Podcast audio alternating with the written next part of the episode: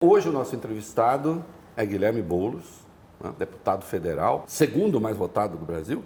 Exatamente. Segundo mais votado do Brasil. Dizem que vai ser candidato à prefeitura de São Paulo. É, também vamos falar por isso. Ah, é fazendo campanha? Ah, nos respeitem, né? E eu acho que vai ser um papo bom. É, eu e o Guilherme, a gente tem aí um passado, né? Eu lembro um pouco a música do Chico Buarque, como é que é? De todas as maneiras que há de amar, já nos machucamos. Com todas as palavras feitas para humilhar, nos afagamos. Mas aí, agora, Guilherme, já passa da hora, né? As coisas estão bem feias lá fora. É, a democracia ainda está sob ataque. É, vocês estão do mesmo lado? Não, não faço política. Nós achamos que era hora de reconversar. E o nome desse programa é Reconversa. Olá, Guilherme Boulos. Olá, Reinaldo. Que satisfação estar nessa reconversa contigo. Com essa introdução poética, Chico Buarque está aqui também com o querido Valfrido Vardi. Eu acho que foi muito isso. Acho que o, o destino pregou peças em todos nós. Sim. Aliás, digo aqui, vou dizer em público, né? É, apesar de termos nos machucado com muitas palavras, Reinaldo Azevedo talvez seja o último liberal autêntico desse país. Porque o, o, o liberalismo brasileiro é, gosta desde sempre, desde muito tempo flertou com escravismo, flertou agora com autoritarismo, Paulo Guedes, Bolsonaro e tal. E eu acho que o, o Reinaldo, de algum modo, manteve as suas hastes liberais em todos os momentos.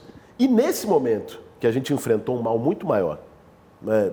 risco fascista, autoritarismo no Brasil, é, de algum modo isso aproximou em Sim. várias pautas, e principalmente na causa democrática, a esquerda, os socialistas, de liberais contra essa tragédia que a gente viveu. Estamos aqui, nesse novo contexto e nessa reconversa. Ainda que os liberais que topam essas conversas não, hoje não lotam uma Kombi, mas manterei, ficarei até o último homem. Vamos lá, Valfrido. Eu, no ano 2000, 2001, eu, depois de terminar a faculdade de Direito, prestei vestibular, Reinaldo. E... Você cursou Direito? Eu cursei Direito, ah, dizem. É eu frequentei. Frequentou. Frequentei, me deram um pedaço de papel e, enfim, você depois sabe eu... que eu não. Mas você é muito melhor jurista do que eu. E, e aí eu me é, candidatei à Faculdade de Filosofia da USP e lá, uh, no ano de 2001, eu, eu sempre via um rapaz magro e eu tinha curiosidade, aquele cara estava sempre eu via que ele estava sempre ali meio amassado, meio mal dormido.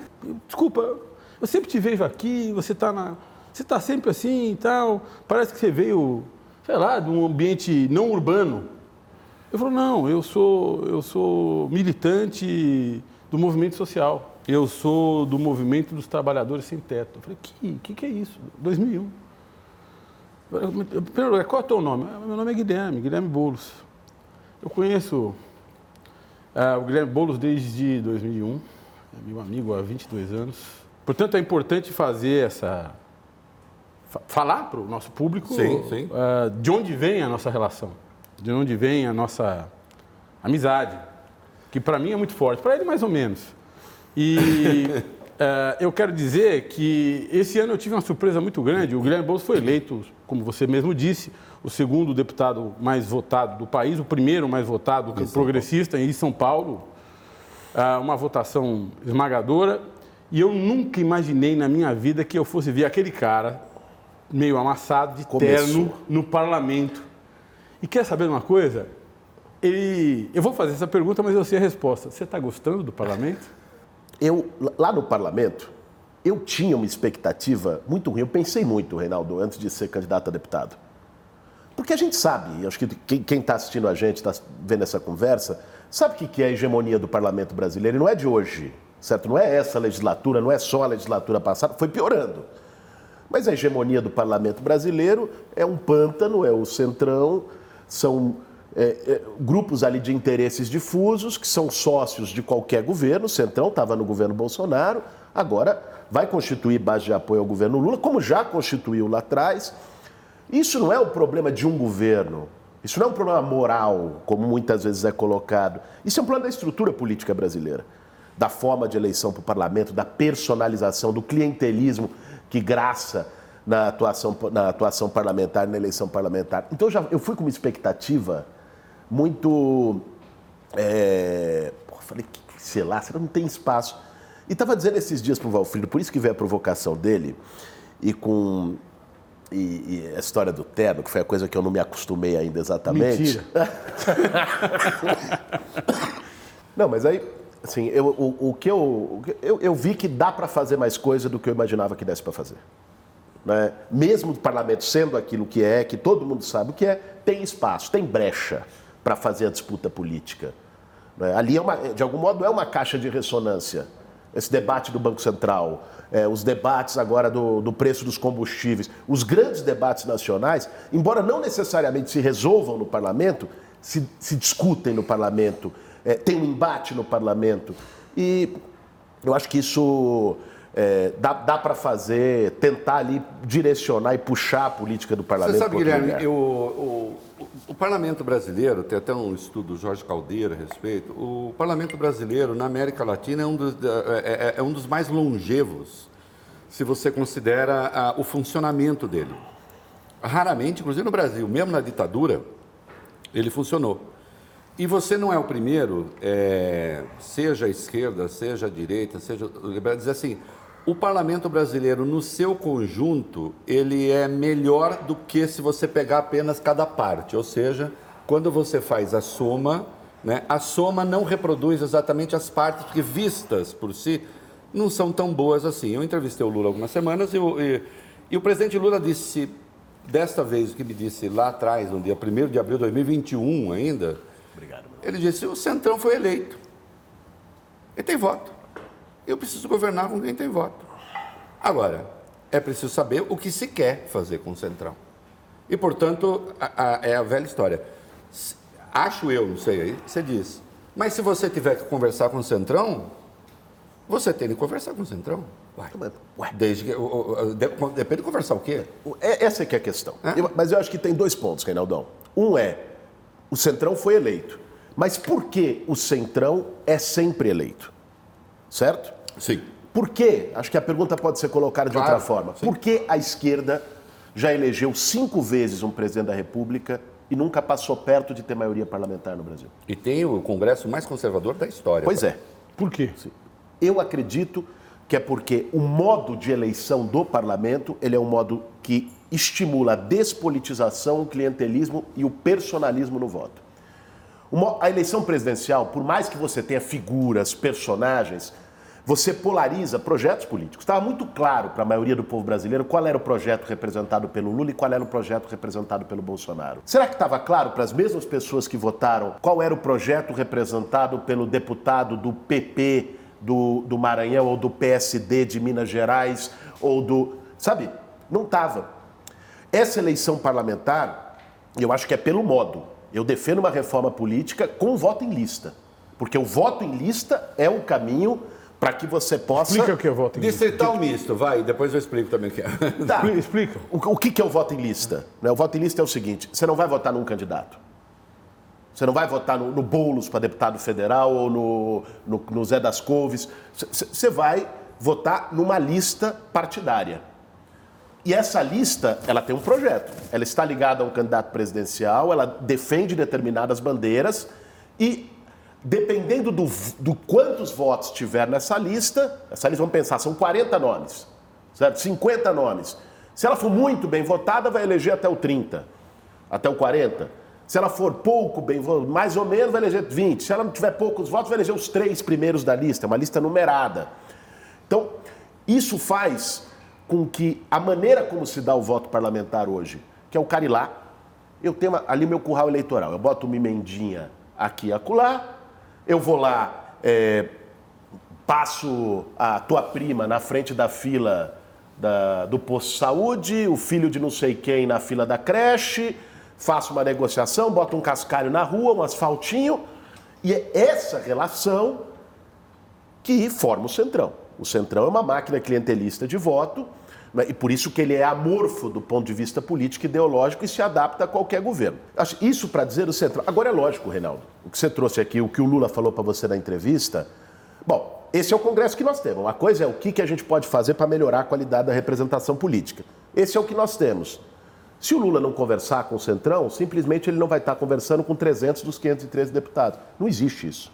Não se governa. Você não acha que o seu voto é um voto bastante personalizado também, o que não é ruim? Porque você é identificado com uma causa. Eu estou funcionando aqui como advogado do diabo. Eu, eu, gosto, eu gostaria do sistema distrital misto. Isto é, cada metade dos deputados, vai lá, a gente escolhe por distrito, outra metade eu voto na pessoa.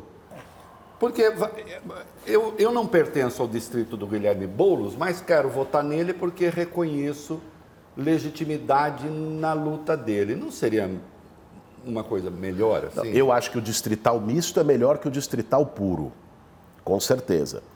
Agora, com o sistema clientelista que nós temos hoje no Brasil, você aplicar o distrital sem outras modificações significa aí dar o poder completo um para os coronéis locais. Sim, seria um desastre. Então, a reforma política ela tem que ser de conjunto, que vai pegar desde financiamento, vai pegar a forma do voto, que eu acredito que tem que ser em lista, vai pegar o fortalecimento dos partidos, né? e aí, nesse sentido, a identificação dos partidos com causas. É lógico o que você falou do personalismo, Reinaldo.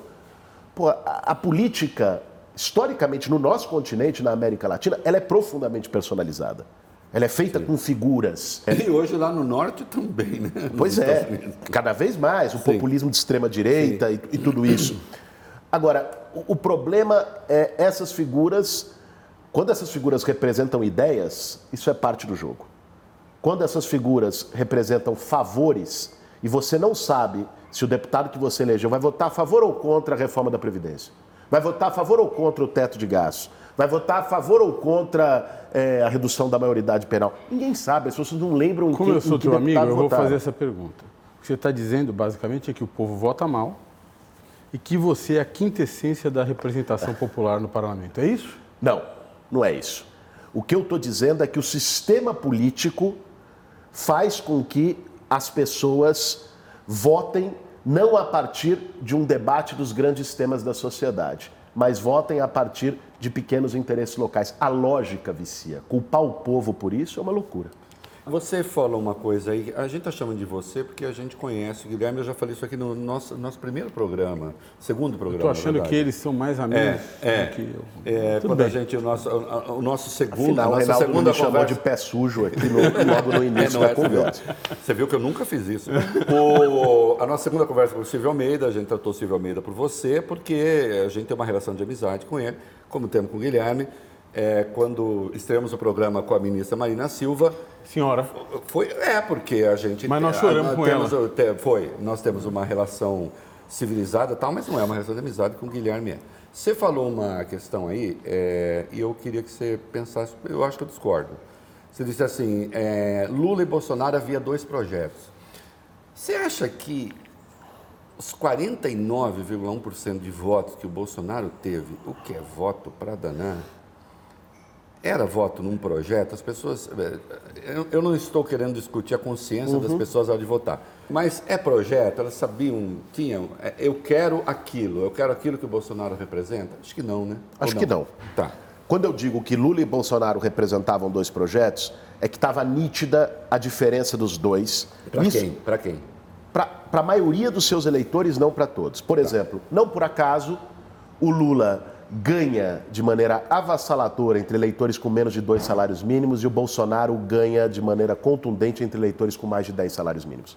Isso é uma diferença de projetos, Sim. de representação Aí é. social. Aí é. Certo? Agora, naturalmente, nem todos os eleitores. Uma diferença gigantesca no Nordeste a favor do Lula claro. e já o Bolsonaro. E no Centro-Oeste, com predomínio do agronegócio, uma diferença também gigante a favor do Bolsonaro. Sim. Agora, isso não quer dizer linearmente que todos os eleitores do Bolsonaro Perfeito. votaram num projeto e que todos os eleitores do Lula votaram num projeto. Parte dos eleitores do Lula votaram, inclusive, vinculados a uma ideia de que, pô, quando o Lula foi presidente, a vida estava melhor. Né? Parte dos eleitores do Bolsonaro votaram no Bolsonaro por antipetismo, por um antipetismo que virou doentio, de falar, pô, vale tudo, vale destruir o país, vale eleger um fascista para que o Lula e o PT não entrem. É, essa história, eu acho que a esquerda, Reinaldo, entendeu, pelo menos num primeiro momento, muito mal a eleição do Bolsonaro. Isso dificultou, durante os quatro anos do governo dele, a gente dialogar com uma parte do público que votou nele. Porque, às vezes, de automático, ah, a pessoa votou no Bolsonaro, a nossa reação enquanto esquerda era fascista, racista, homofóbico, misógino, e, e despejar tudo aquilo que o Bolsonaro é, É. e que o bolsonarismo, estrito senso, é, em 57 milhões de pessoas, que foi quem votou nele em 2018 e o elegeu em 2018, e que em sua maioria não são. Não, graças a Deus. Você É. imagine, você está seria muito pior. 57 milhões de fascistas no Brasil. claro que eles já teriam tomado o poder, porque eles têm método. Né? A gente Exatamente. sabe qual é o método deles? O método deles é que ele se revelou no, no 8 de janeiro. Você imagina se são 57 É, milhões. com 10 mil pessoas, 15 mil no 8 de janeiro, eles já fizeram aquele estrago. Ou Então, seja, o ele- os eleitores do Bolsonaro, no seu conjunto, não são fascistoides, Não não são, fascistas. se você fizer uma pesquisa para os eleitores do Bolsonaro, como foi feita no 8 de janeiro? Para o Brasil inteiro. Você é a favor ou contra aquilo? 92%, acho que deu na pesquisa do Datafolha, rejeitou. Sim. Qual a importância da pauta de costumes, que é muito cara ao PSOL, seu partido, para o apoio ao Bolsonaro? Eu acho que. O, e aí não é só o Bolsonaro, Valfrido. A extrema-direita internacional, olha o discurso do Trump, olha o discurso do Orbán, na Hungria, olha o discurso eh, do- da extrema-direita italiana. A extrema-direita, ela se ergue por várias razões. A gente podia aqui citar os Polônia. vários fatores, né? Porra, porque conseguiram capturar bem o algoritmo da rede social e atuaram nisso. Porque atuaram eh, na Europa e nos Estados Unidos em relação aos imigrantes e construindo uma narrativa de que os imigrantes eram a causa do desemprego no meio oeste, de setores tradicionais, blá, por aí vai. Um dos fatores que é quase uniforme no discurso e na ascensão da extrema-direita foi uma reação ao avanço de pautas progressistas, por exemplo, a pauta das mulheres, e que eu não chamo de pauta de minorias, porque as mulheres não, são, são minoria. minorias. No Brasil, É, os negros e negras não so- são minoria. minoria sociológica, no sentido de ter menos direitos efetivos. Claro, mas não minoria quantitativa. Não. É, essas pautas, então, quando, por exemplo, a, a luta antirracista no Brasil ganha um corpo, uma voz, não se aceita mais que chegue num boteco alguém e comece a, a contar as velhas conhecidas piadas de preto. Não se aceita mais que se assedie uma mulher que passa na calçada e na rua e isso seja tratado como Algo normal e algo aceitável. Normal, aceitável, ainda que se ela não sorria porque ela é mal amada. Não se aceita mais que se agrida, espanque, faça bullying com uma pessoa que tem orientação sexual eh, diferente da tua. E- Esse tipo de, de empoderamento necessário de determinados debates que entraram numa, numa, numa caixa chamada pauta identitária, que eu acho que é muito reducionista, não, não, não, não diz nada sobre os temas, é, gerou uma reação. Então, o, o tiozão que estava acostumado a ser machista com a esposa dele, que estava acostumado a ser racista com a empregada dele, que estava acostumado a ficar. É, A contar as piadas idiotas de sempre no churrasco, achando que tem Exatamente, graça. achando que era legal, a ficar fazendo ataque, chamando de viado o colega de trabalho dele que, que, era, que era gay. Essas pessoas, quando começaram a ter freios, falaram: nossa, esse politicamente correto, tá- a vida está ficando muito chato, a gente não pode nem mais fazer uma piada, a gente não pode falar mais nada. E existe um campo da sociedade que é conservadora que se formou nesses valores preconceituosos, atrasados, que se se sentiu perdendo espaço na narrativa e no debate público com o avanço dessas pautas. Como essa turma se expressou politicamente? Em torno da extrema-direita, que reproduzia disso. Isso, falou, isso é um absurdo. Isso é um ataque à liberdade, eu não poder fazer uma piada. Ah, viraram a- racista. paladinos da liberdade, que é sensacional. Viraram. Os maiores autoritários, herdeiros do fascismo, virou paladino da liberdade. Então, acho que é essa relação que tem. E isso não pode nos fazer recuar em relação a essas pautas, que é o que eles querem. Criar uma ideia de que essas pautas são antipopulares, de que essas pautas não dialogam com absolutamente ninguém, então se recue para poder frear a extrema-direita. Não. Não. Essa expressão em crescimento da extrema-direita, dentre outras coisas, é subproduto e resultado do avanço necessário dessas pautas. Como você vê é, a tese, ela me, me parece que ela pode encontrar é, sustentação também em questões econômicas também há uma classe média é, meio depauperada, digamos assim, pela modernização, pela globalização, porque uma outra coisa comum da extrema-direita mundo afora é chamado antiglobalismo. Uhum. No sentido de que a globalização trouxe os deserdados e, na verdade, há uma espécie de. Você já deve ter sido chamado alguma vez de agente dos Soros. Já, ou... da CIA, inclusive. Da CIA. Eu não tenho nada a ver com isso. Eu tive eu companhia claro, desse... Eu quero deixar claro que eu não tenho absolutamente nada a ver com isso. Essa globalização teria é, eliminado as características do capitalismo nacional, do interesse nacional. E, e, é engraçado porque às vezes isso tem um certo sotaque que lembra um pouco uma esquerda antiga, que também tem isso. Nos Estados Unidos tem isso. O, trabalhadores pobres, aquele cinturão mais pobre ali, aquele meião, né, os rednecks, é o, o Partido Republicano de agora, esse do Trump, que nos representa. Porque, na verdade, quem gosta da globalização são os democratas, eles sim estão ligados né, ao globalismo e tal. Né? Porque tem, tem isso, isso Veja só, obviamente eu não concordo, mas eu digo isso é verossímil. Só para quem não sabe, a diferença entre o verossímil e o verdadeiro é o seguinte: verdadeiro é verdadeiro, não preciso explicar o que é. O verossímil é aquilo Parece que verdade. é acreditável. Assim, ele, tem, ele, ele parece ser verdade. Né? O verossímil parece ser verdade. Sabe o que eu acho, Reinaldo, nesse ponto, e você notou muito bem? Eu acho que teve uma apropriação de pauta. Porque, veja, é, de fato, assim, o, o chamado globalismo tem vários aspectos. Um aspecto, por exemplo, de troca cultural, de cosmopolitismo, que eu considero, e a esquerda em geral considera bastante positivo. Né? A esquerda, aliás, desde sempre é internacionalista. Né? O movimento socialista se constrói numa relação internacional. Eu que fui trotskista, sei. Pois é, você tá aqui nós temos um representante legítimo da Quarta Internacional, da Libelu, sentado nessa mesa. Depois então, você procura o que é Quarta Internacional, não vai dar para explicar, mas enfim. É. Ou seja, existe um outro aspecto disso que é o neoliberalismo econômico, da chamada globalização. Neoliberalismo econômico chegou e disse o seguinte, com Thatcher, com Reagan, no fim dos anos 70, no início dos anos 80, diz: olha, não pode haver mais fronteiras. O fluxo de capitais não pode ter limite. Né? Então, isso significou é, uma, um, um poder econômico transnacional ligado a grandes corporações econômicas, é, em contradição com um poder político nacional. E isso é parte da contradição que nós vivemos hoje, quando se fala o mercado, não é? quando, quando se tem toda a chantagem econômica nos temas cotidianos que nós vemos aqui no Brasil. É uma contradição entre, de um lado, um poder político mais fraco nacional, porque você não tem uma instância de regulação global do mercado financeiro, e um poder econômico internacional. Isso em muitos países, inclusive em países do norte, pelo, pelo sistema de concorrência, levou à desindustrialização e ao desemprego sem alternativa a, a, a setores dessa classe trabalhadora.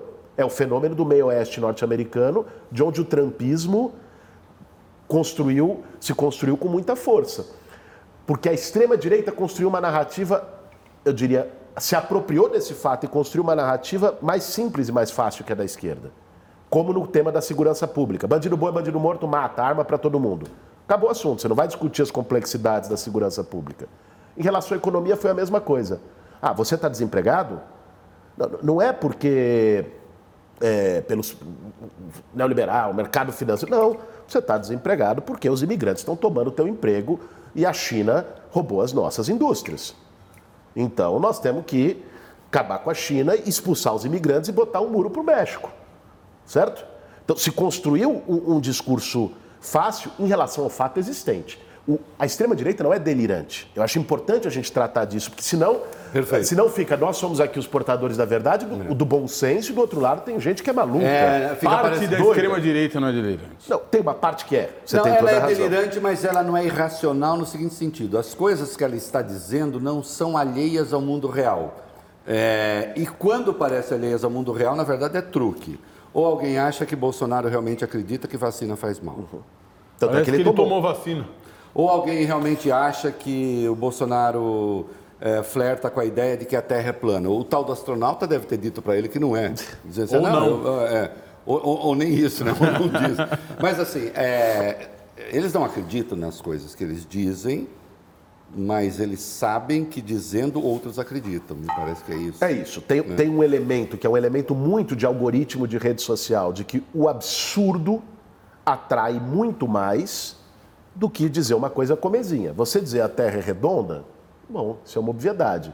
Você criar um movimento dizendo que a Terra é plana, isso chama muito mais atenção, atrai muito mais gente, gera um engajamento do que qualquer outra É que os coisa. argumentos podem ser muletas. Está lá a muleta de que eu preciso.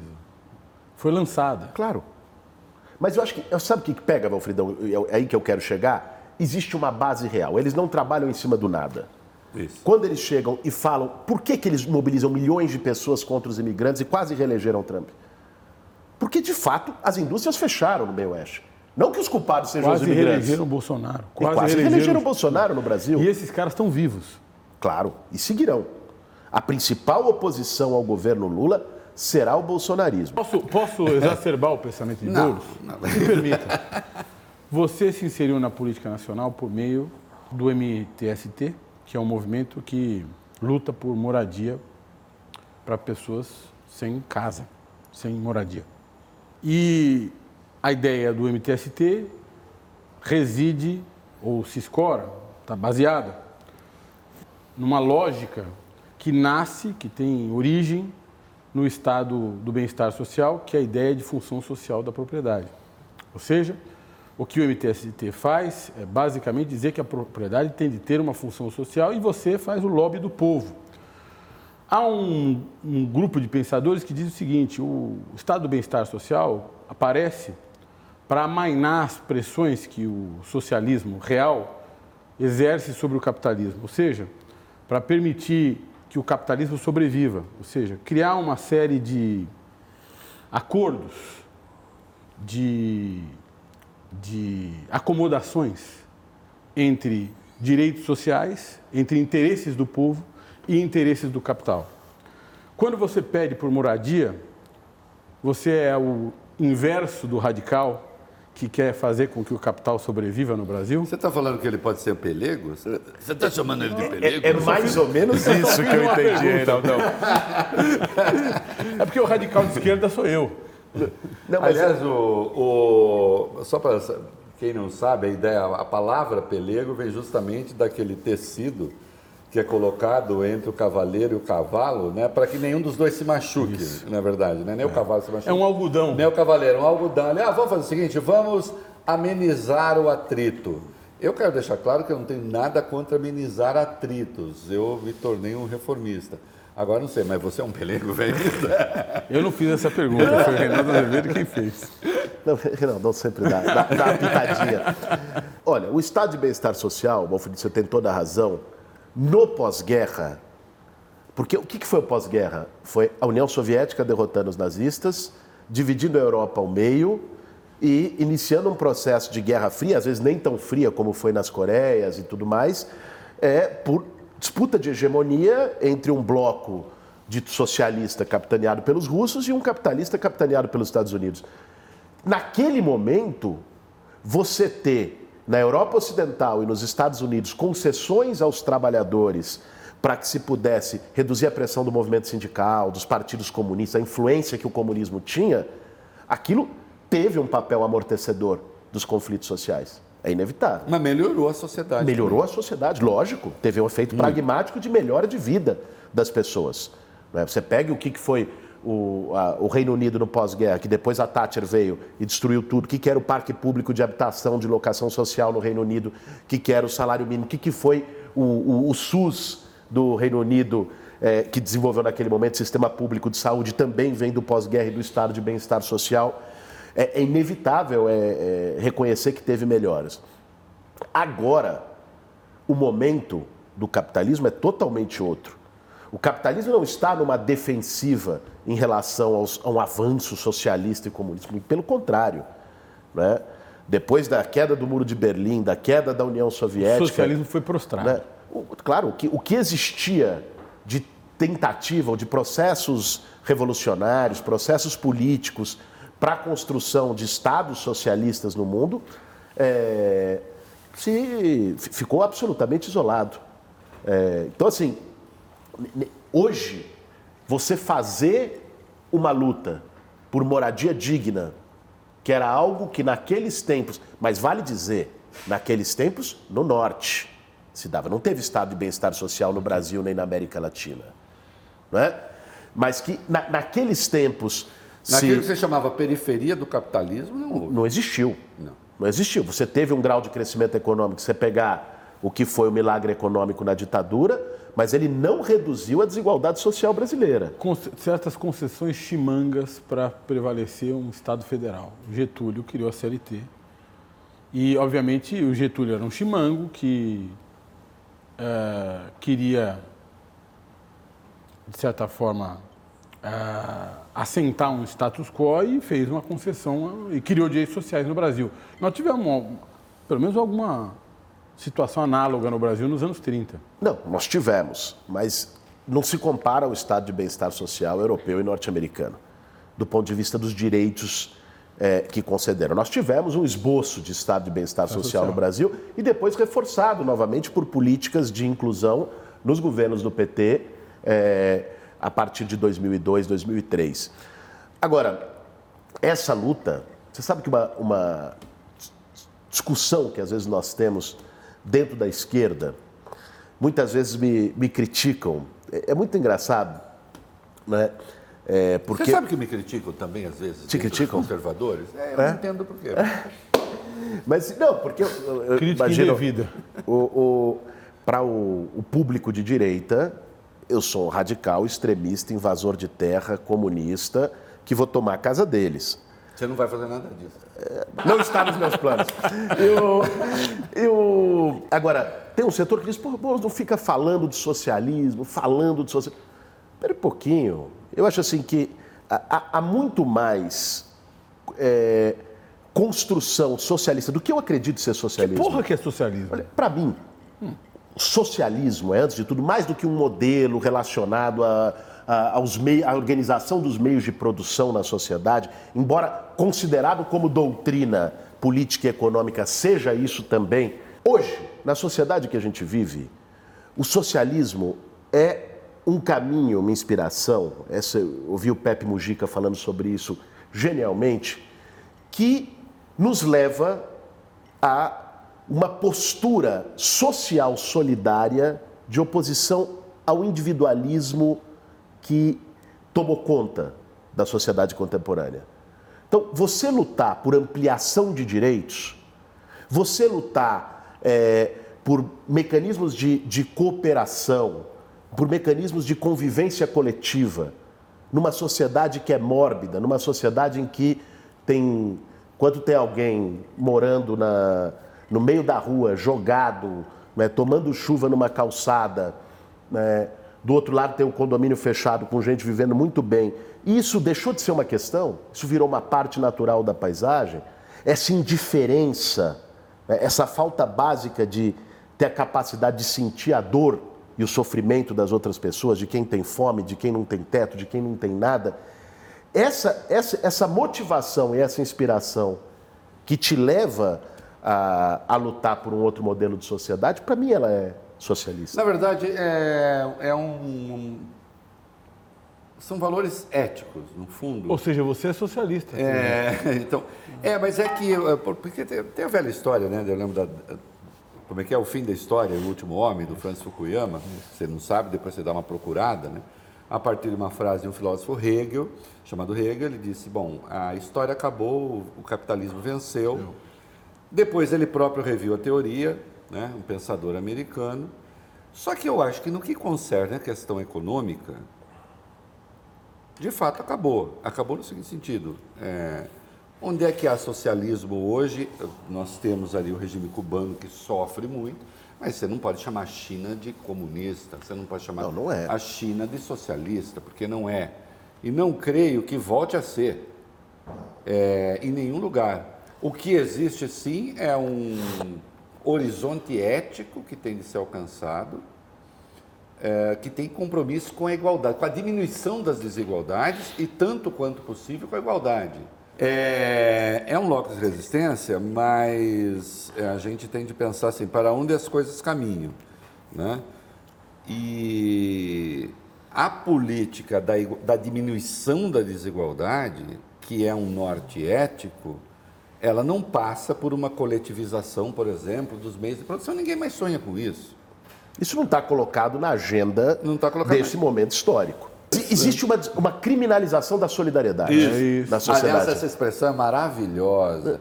Vocês, meninos, tem um, tem um monte de gente aqui que é ligado ao estúdio, atenção. Criminalização da solidariedade. Isso é espetacular. Mas é- eu acho que é isso que acontece na sociedade. É uma coisa meio. pô, é alguma, alguma vantagem está levando. Esse cara deve ter algum esquema, deve ter algum interesse. E, e- e é isso que se constrói. Quer dizer, porra, você não precisa sentir fome para você se indignar que o Brasil tenha 33 milhões de famintos. Uma, das maiores figuras que nós tivemos na luta contra a fome, o grande Betinho, grande referência. O Betinho não era um faminto. Isso. Não é? É, você não precisa não ter casa e estar debaixo da chuva para você se indignar que num país rico como o nosso tenha 7 milhões de famílias sem casa e tenha gente morando em área de risco que numa chuva morre em 65 lá no litoral norte, em São Sebastião. Você já, parece que você, Aliás, você- as pessoas podem odiar a Revolução Russa, mas dois dos grandes revolucionários russos nunca tinham sido pobres na vida. Claro. Que é o Lenin e o Trotsky. Pois é, é, parece que existe um Não certo... que ele seja isso, estou falando... Pa- pa- Parece que existe um- um- uma certa ideia que, no fim do dia, é desmoralizar qualquer causa que seja coletiva, que seja solidária, que seja, de algum modo, antissistêmica. Não pode. E, e você sabe que, nesse, nesse livro, Mostra o livro o, pra Camila. aqui, ó, Sem Medo do Futuro, editado na contracorrente pelo nosso grande parceiro Rafael Valim, conduzindo ali junto com a turma, com o Valfridão. É, o Valfrido foi uma das pessoas que me estimulou a escrever isso. E que o, o primeiro texto desse livro é um conjunto de textos, e o, o primeiro texto é, é- diz uma coisa que a gente estava conversando aqui até agora, que é o que, que eu aprendi com o Sem Teto. É, eu escrevi esse livro também como uma espécie de um, de um tributo ao MTST e ao Movimento Sem Teto. Você sabe, Reinaldo, quando eu é, entrei na vida político-partidária, comecei a disputar a eleição, eu tive reuniões e você vai conhecer as pessoas. Você está numa eleição, aí vem um marqueteiro te procurar, eu vou conversar com as pessoas. E boa parte dos marqueteiros com quem eu conversei falavam, Boulos, o teu problema, é, o teu calcanhar de Aquiles é o MTST. O teu calcanhar de Aquiles é que vo- você tem a fama de invadir terreno, invadir prédio, invadir a casa das pessoas. E você tem que se desvincular disso, você tem que começar quase que falar mal, renegar isso. Era era meio essa a ideia. E eu falei, olha, eu posso perder uma eleição, duas, dez, todas, mas isso eu não vou fazer. Eu, para mim, a eleição, inclusive, tem que ser um espaço pedagógico de explicar o que, que é a luta digna, justa pra caramba dessas pessoas. Até porque, né, Guilherme, a grande reforma de que não se fala que o Brasil precisa fazer, que é uma reforma capitalista. Você pode até ficar bravo, mas é uma reforma capitalista, se chama reforma urbana. É verdade. A, a- a França é comunista, Claro que não. a Espanha é comunista. Os- as experiências que nós estamos vivenciando hoje, por exemplo, em Paris, em Barcelona, do ponto de vista de debate de reforma urbana, de outro modelo de cidade, de- é absolutamente sensacional. O projeto Paris 15 minutos da Ana Hidalgo, reduzir distâncias, fazer com dar oportunidade para as pessoas mais pobres morarem perto do local onde tem infraestrutura, serviços públicos, geração de emprego e renda, né? levar a periferia para o centro, o centro para a periferia, criar uma mobilidade verde. Se as distâncias diminuem entre local de moradia e local de trabalho, você não precisa necessariamente eh, usar automóvel para locomoção, eh, a qualidade de vida melhora. Esse debate está sendo feito no mundo todo. Em São Paulo, o debate da prefeitura da maior cidade da América Latina é arrancar a barraca de morador de rua. Guilherme, ainda bem que você, vamos dar a mão aqui, a gente tem terminado Eu assim, né? eu posso dar a mão ainda bem que Ainda bem que você fugiu lá da- do conforto do seu quarto.